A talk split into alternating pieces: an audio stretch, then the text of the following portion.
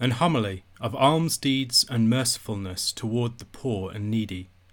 Amongst the manifold duties that Almighty God requireth of his faithful servants, the true Christians, by the which he would that both his name should be glorified, and the certainty of their vocation declared, there is none that is either more acceptable unto him, or more profitable for them, than are the works of mercy and pity showed upon the poor which be afflicted with any kind of misery. And yet, this notwithstanding, such is the slothful sluggishness of our dull nature to that which is good and godly, that we are almost in nothing more negligent and less careful than we are therein. It is therefore a very necessary thing that God's people should awake their sleepy minds and consider their duty on this behalf. And meet it is that all true Christians should desirously seek and learn what God, by his holy word, doth herein require of them that first knowing their duty, whereof many by their slackness seem to be very ignorant, they may afterwards diligently endeavour to perform the same. By the which both the godly charitable persons may be encouraged to go forwards and continue in their merciful deeds of giving alms to the poor, and also such as hitherto have either neglected or contemned it, may yet now at the length, when they shall hear how much it appertaineth to them, advisedly consider it, and virtuously apply themselves thereunto and to the intent that every one of you may the better understand that which is taught, and also easily bear away, and so take more fruit of that shall be said when several matters are severally handled. I mind particularly, and in this order, to speak and entreat of these points. First, I will show how earnestly Almighty God in His holy word doth exact the doing of alms deeds of us, and how acceptable they be unto Him. Secondly, how profitable it is for us to use them and what commodity and fruit they will bring unto us. Thirdly and last, I will show out of God's word that whoso is liberal to the poor and relieveth them plenteously shall notwithstanding have sufficient for himself, and evermore be without danger of penury and scarcity.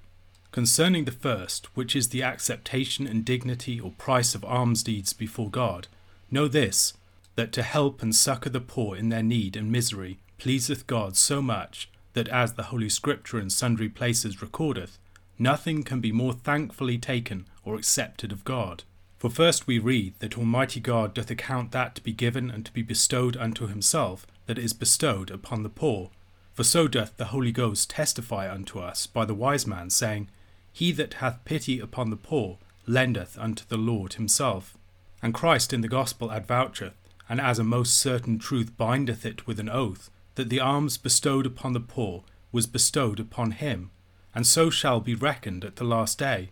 For thus he saith to the charitable almsgivers, when he sitteth as judge in the doom to give sentence of every man according to his deserts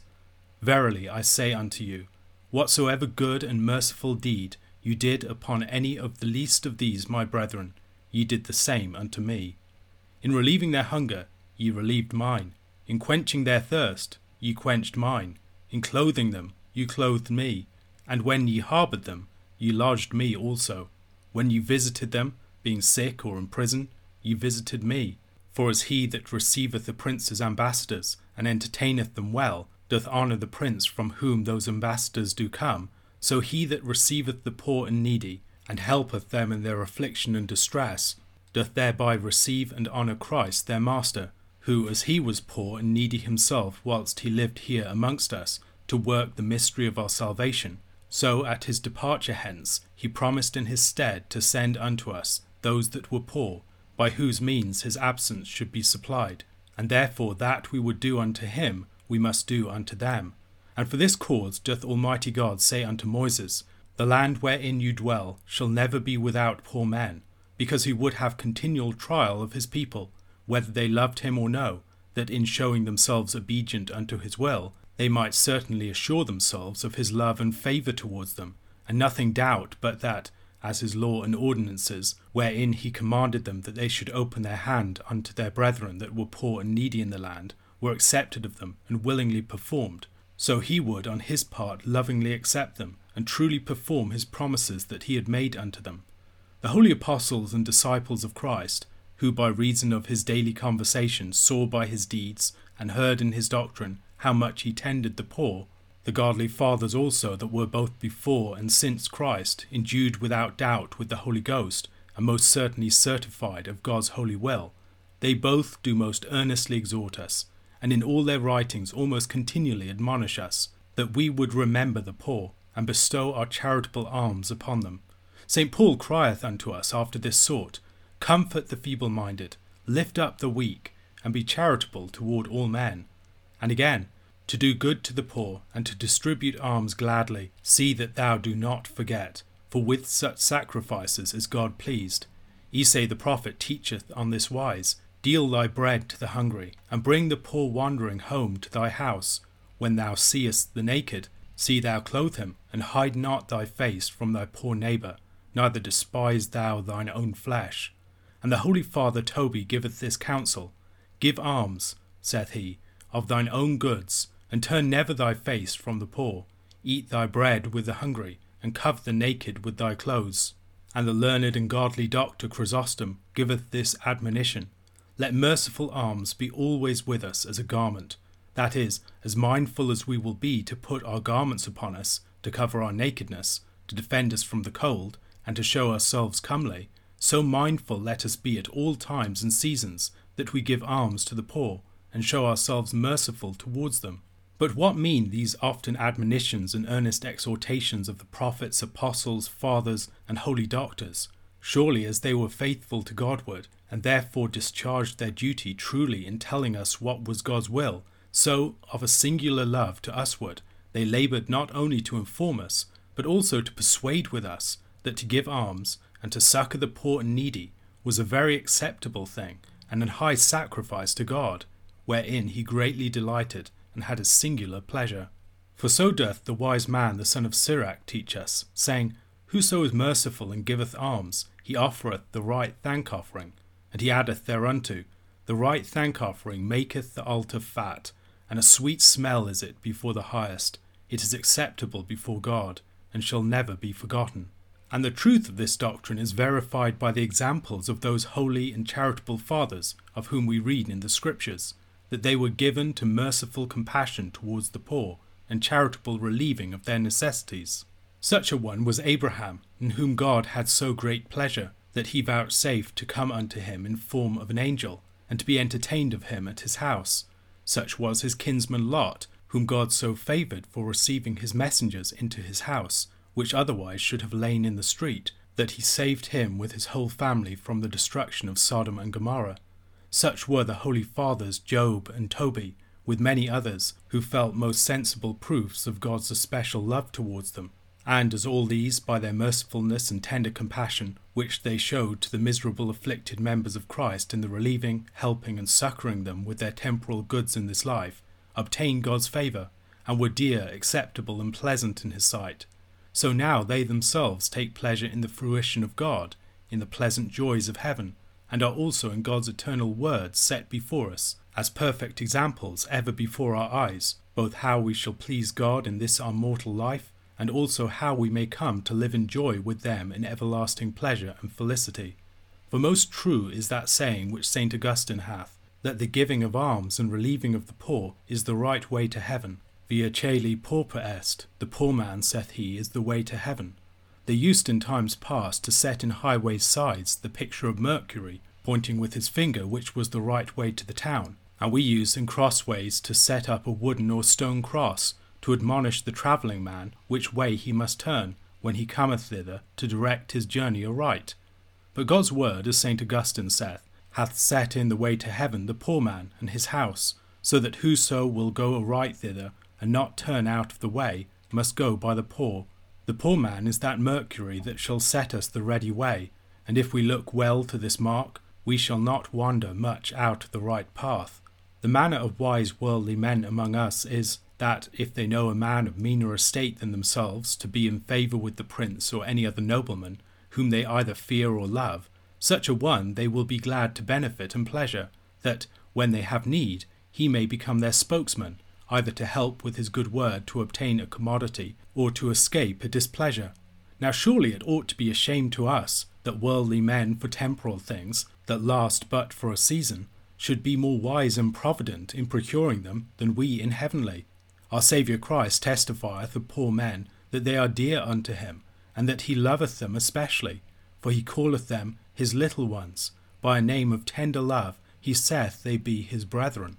And St. James saith that God hath chosen them to be heirs of his kingdom. Hath not God, saith he, chosen the poor of this world to himself, to make them hereafter the rich heirs of that kingdom which he hath promised to them that love him? And we know that the prayer which they make for us shall be accepted and regarded of God. Their complaint shall be heard also. Thereof doth Jesus the son of Sirach certainly assure us, saying, If the poor complain of thee in the bitterness of his soul, his prayer shall be heard, even he that made him shall hear him. Be courteous therefore unto the poor. We know also that he who acknowledgeth himself to be their master and patron, and refuseth not to take them for his servants, is both able to pleasure and displeasure us, and that we stand in every hour in need of his help.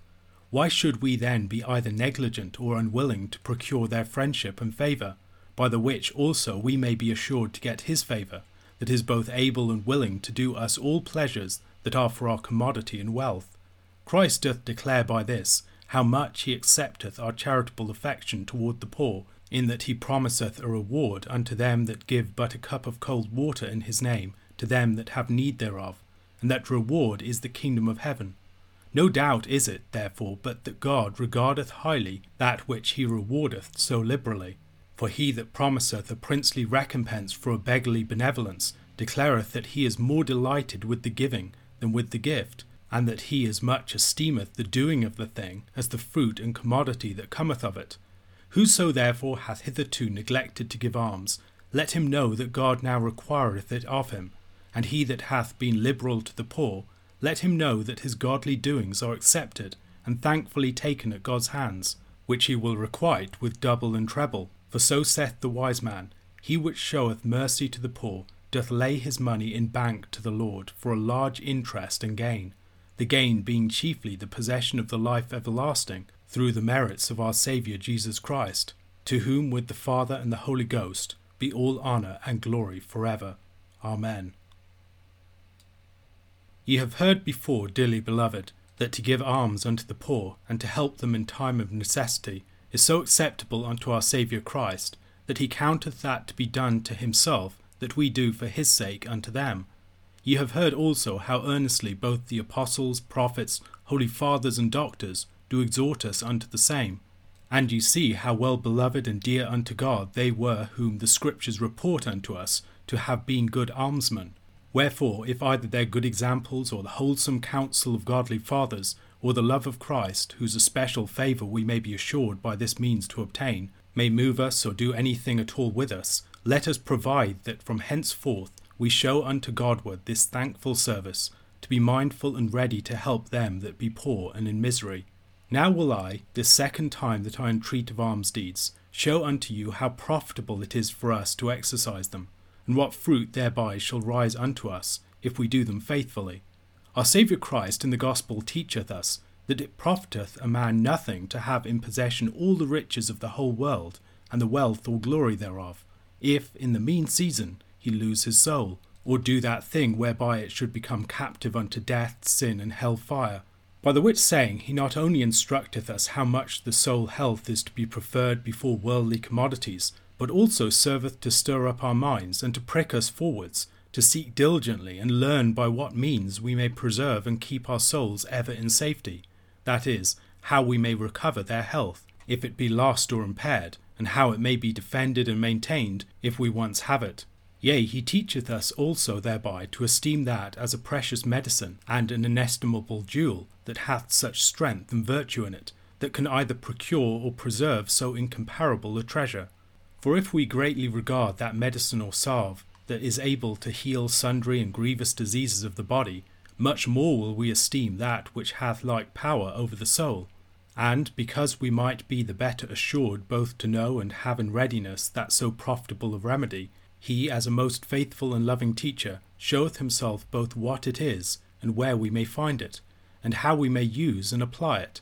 For when both he and his disciples were grievously accused of the Pharisees, to have defiled their souls in breaking the constitutions of the elders, because they went to meat and washed not their hands before, according to the custom of the Jews, Christ, answering their superstitious complaint, teacheth them an especial remedy how to keep clean their souls, notwithstanding the breach of such superstitious orders.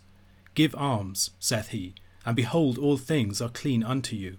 He teacheth them that to be merciful and charitable in helping the poor is the means to keep the soul pure and clean in the sight of God. We are taught, therefore, by this, that merciful alms dealing is profitable to purge the soul from the infection and filthy spots of sin.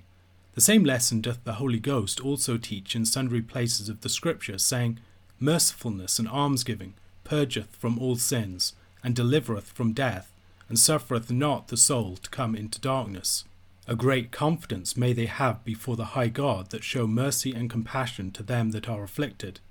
The wise preacher, the son of Sirach, confirmeth the same, when he saith that, as water quencheth burning fire, even so mercy and alms resisteth and reconcileth sins.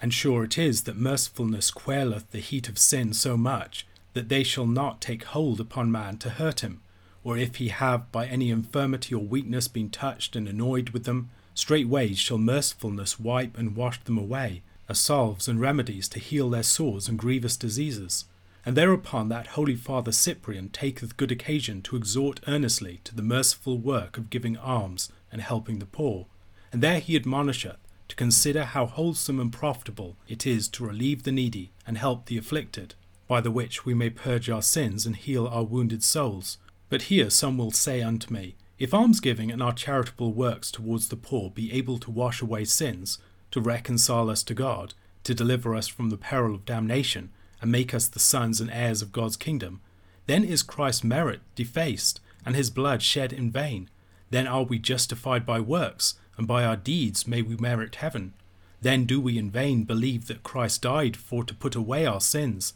and that he rose for our justification, as St. Paul teacheth. But ye shall understand, dearly beloved, that neither those places of Scripture before alleged, neither the doctrine of the blessed martyr Cyprian, neither any other godly and learned man, when they, in extolling the dignity, profit, fruit, and effect of virtuous and liberal alms, do say that it washeth away sins, and bringeth us to the favour of God, do mean that our work and charitable deed is the original cause of our acceptation before God, or that for the dignity or worthiness thereof our sins be washed away, and we purged and cleansed of all the spots of our iniquity, for that were indeed to deface Christ and to defraud him of his glory. But they mean this, and this is the understanding of those and such like sayings, that God, of his mercy and especial favour towards them whom he hath appointed to everlasting salvation, hath so offered his grace effectually, and they have received it fruitfully, that although by reason of their sinful living outwardly they seem before to have been the children of wrath and perdition, yet now the Spirit of God mightily working in them unto obedience to God's will and commandments, they declare by their outward deeds and life in showing of mercy and charity, which cannot come but of the Spirit of God and his especial grace, that they are the undoubted children of God, appointed to everlasting life, and so as by their wickedness and ungodly living they showed themselves, according to the judgment of men, which follow the outward appearance, to be reprobates and castaways, so now by their obedience unto God's holy will, and by their mercifulness and tender pity, wherein they show themselves to be like unto God, who is the fountain and spring of all mercy, they declare openly and manifestly unto the sight of men that they are the sons of God and elect of him unto salvation. For as the good fruit is not the cause that the tree is good, but the tree must first be good before it can bring forth good fruit, so the good deeds of man are not the cause that maketh man good, but he is first made good by the Spirit and grace of God that effectually worketh in him, and afterward he bringeth forth good fruits. And then, as the good fruit doth argue the goodness of the tree, so doth the good and merciful deed of the man argue and certainly prove the goodness of him that doeth it, according to Christ's saying, Ye shall know them by their fruits.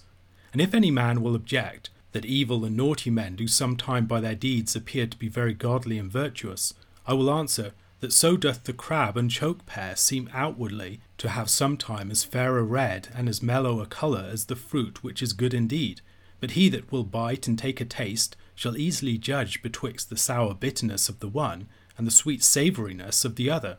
And as the true Christian man, in thankfulness of his heart for the redemption of his soul purchased by Christ's death, showeth kindly by the fruit of his faith his obedience to God, so the other, as a merchant with God, doeth all for his own gain, thinking to win heaven by the merit of his works, and so defaceth and obscureth the price of Christ's blood, who only wrought our purgation. The meaning then of these sayings in the Scriptures and other holy writings, alms deeds do wash away our sins, and mercy to the poor doth blot out our offences, is that we, doing these things according to God's will and our duty, have our sins indeed washed away, and our offences blotted out, not for the worthiness of them, but by the grace of God which worketh all in all, and that for the promise that God hath made to them that are obedient unto his commandment, that he which is the truth might be justified in performing the truth due to his true promise. Alms deeds do wash away our sins, because God doth vouchsafe then to repute us as clean and pure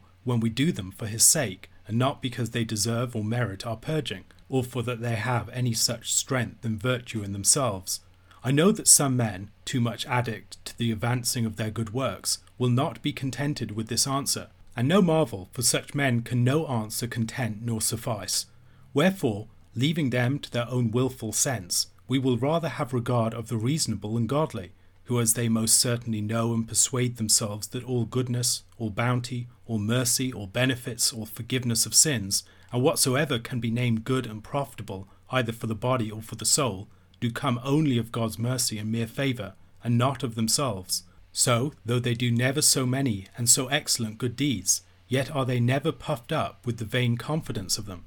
and though they hear and read in God's word and otherwhere in godly men's works, that alms deeds, mercy, and charitableness doth wash away sin and blot out iniquity, yet do they not arrogantly and proudly stick or trust unto them, or brag themselves of them, as the proud Pharisee did, lest with the Pharisee they should be condemned, but rather with the humble and poor publican confess themselves sinful wretches and unworthy to look up to heaven, calling and craving for mercy that with the publican they may be pronounced of Christ to be justified. The godly do learn that when the Scriptures say that by good and merciful works we are reconciled to God's favour, we are taught then to know what Christ by his intercession and mediation obtaineth for us of his Father when we be obedient to his will. Yea, they learn in such manners of speaking a comfortable argument of God's singular favour and love, that attributeth that unto us and to our doings, that he by his Spirit worketh in us, and through his grace procureth for us. And yet, this notwithstanding, they cry out with St. Paul, O wretches that we are, and acknowledge as Christ teacheth, that when they have all done, they are but unprofitable servants. And with the blessed King David, in respect of the just judgments of God, they do tremble and say, Who shall we be to abide it, Lord, if thou wilt give sentence according to our deserts? Thus they humble themselves, and are exalted of God. They count themselves vile, and of God are counted pure and clean. They condemn themselves, and are justified of God. They think themselves unworthy of the earth, and of God are thought worthy of heaven. Thus, of God's word are they truly taught how to think rightly of merciful dealing of alms, and of God's especial mercy and goodness are made partakers of those fruits that his word hath promised. Let us then follow their examples, and both show obediently in our life those works of mercy that we are commanded, and have that right opinion and judgment of them that we are taught, and we shall, in like manner as they, be made partakers and feel the fruit and rewards that follow such godly living. So shall we know by proof what profit and commodity doth come of giving alms and succouring of the poor. Ye have already heard two parts of this treatise of alms deeds. The first, how pleasant and acceptable before God the doing of them is, the second, how much it behoveth us, and how profitable it is to apply ourselves unto them. Now in this third part will I take away that let that hindereth many from doing of them.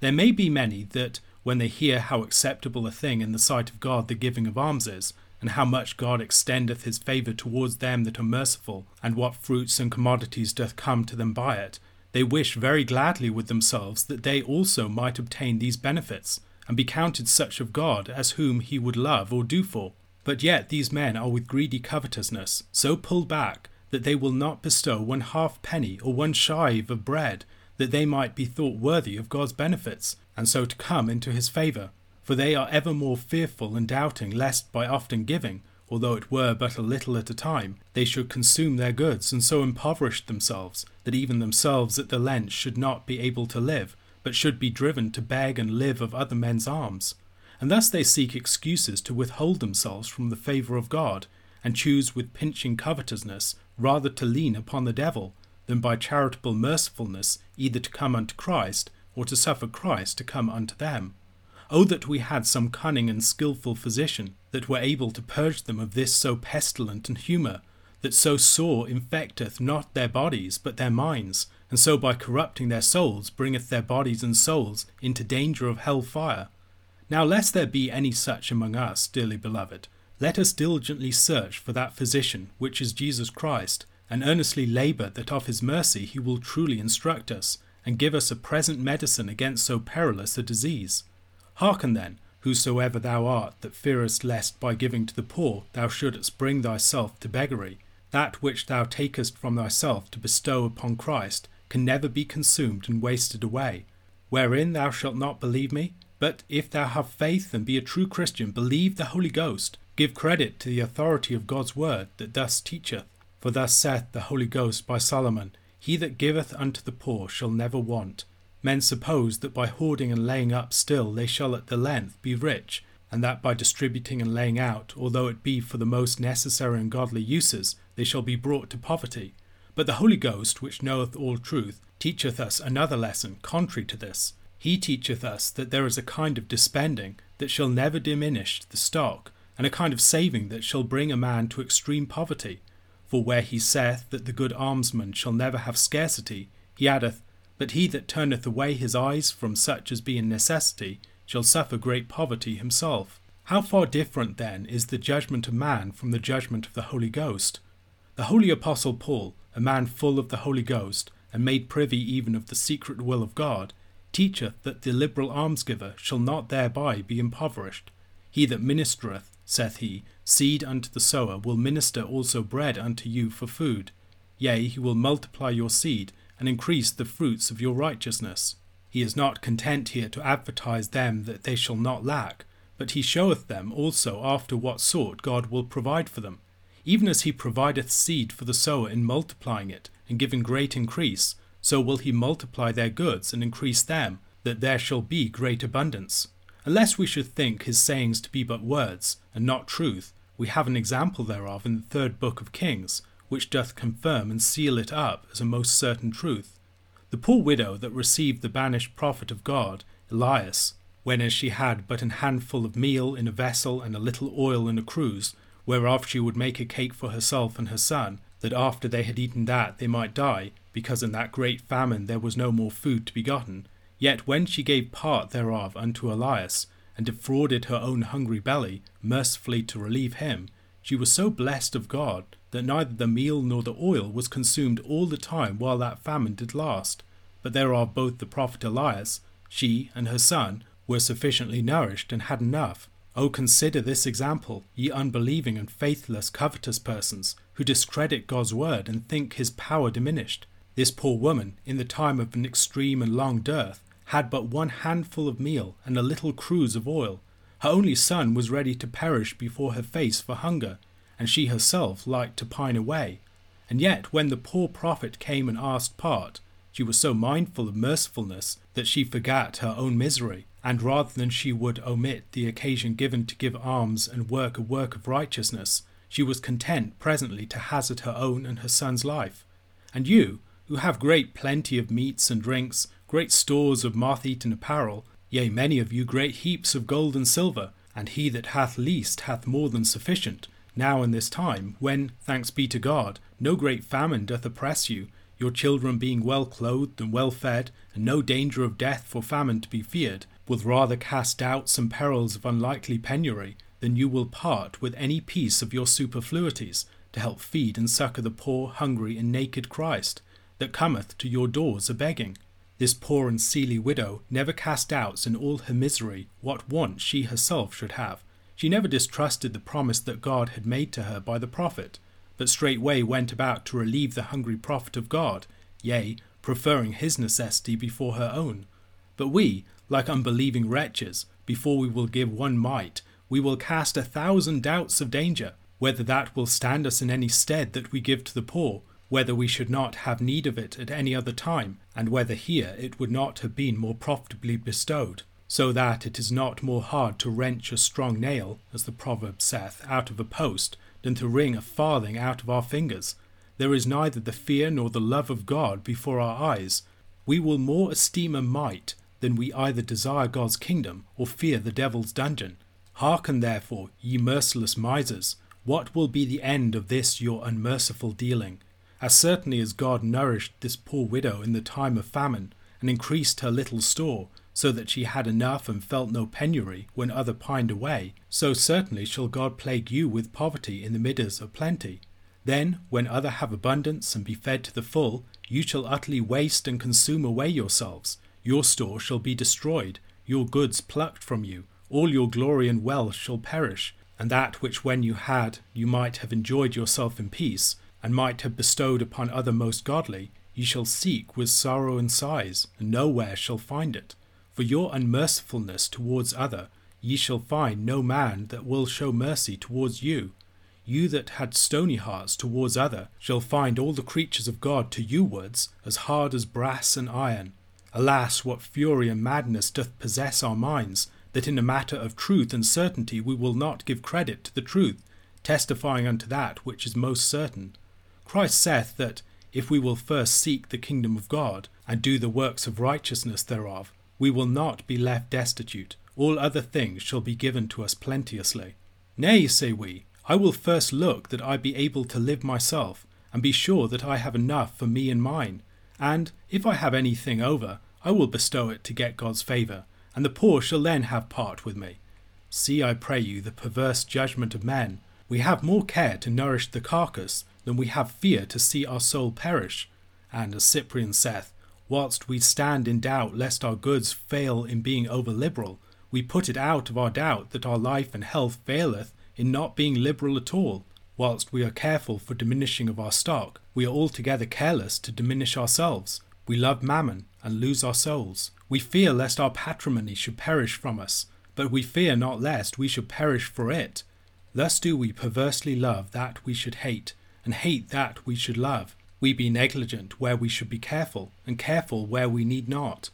This vain fear to lack ourselves, if we give to the poor, is much like the fear of children and fools, which when they see the bright glimpsing of a glass, they do imagine straightway that it is the lightning, and yet the brightness of a glass never was the lightning. Even so, when we imagine that by spending upon the poor a man may come to poverty, we are cast into a vain fear, for we never heard nor knew that by that means any man came to misery, and was left destitute, and not considered of God. Nay, we read to the contrary in the Scripture, as I have before showed, and as by infinite testimonies and examples may be proved, that whosoever serveth God faithfully and unfeignedly in any vocation, God will not suffer him to decay, much less to perish. The Holy Ghost teacheth us by Solomon that the Lord will not suffer the soul of the righteous to perish for hunger,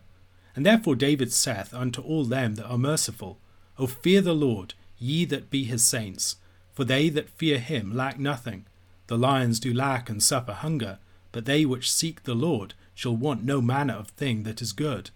When Elias was in the desert, God fed him by the ministry of a raven, that evening and morning brought him sufficient victuals. When Daniel was shut up in the lion's den, God prepared meat for him, and sent it thither to him. But there was the saying of David fulfilled, the lions do lack and suffer hunger, but they which seek the Lord shall want no good thing. For while the lions, which should have been fed with his flesh, roared for hunger and desire of their prey, whereof they had no power, although it were present before them, he in the meantime was fresh fed from God, that should with his flesh have filled the lions. So mightily doth God work to preserve and maintain those whom he loveth. So careful is he also to feed them who in any state or vocation do unfeignedly serve him.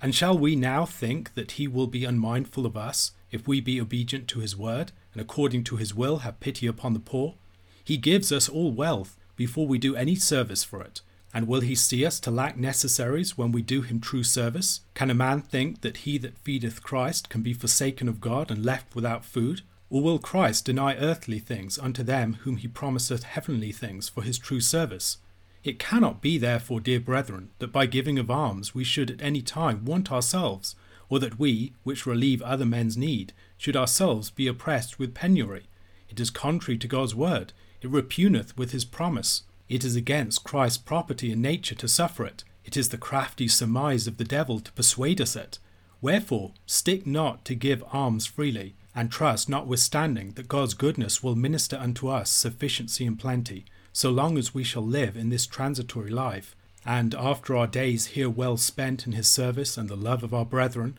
we shall be crowned with everlasting glory, to reign with Christ our Saviour in heaven, to whom with the Father and the Holy Ghost be all honour and glory for ever. Amen.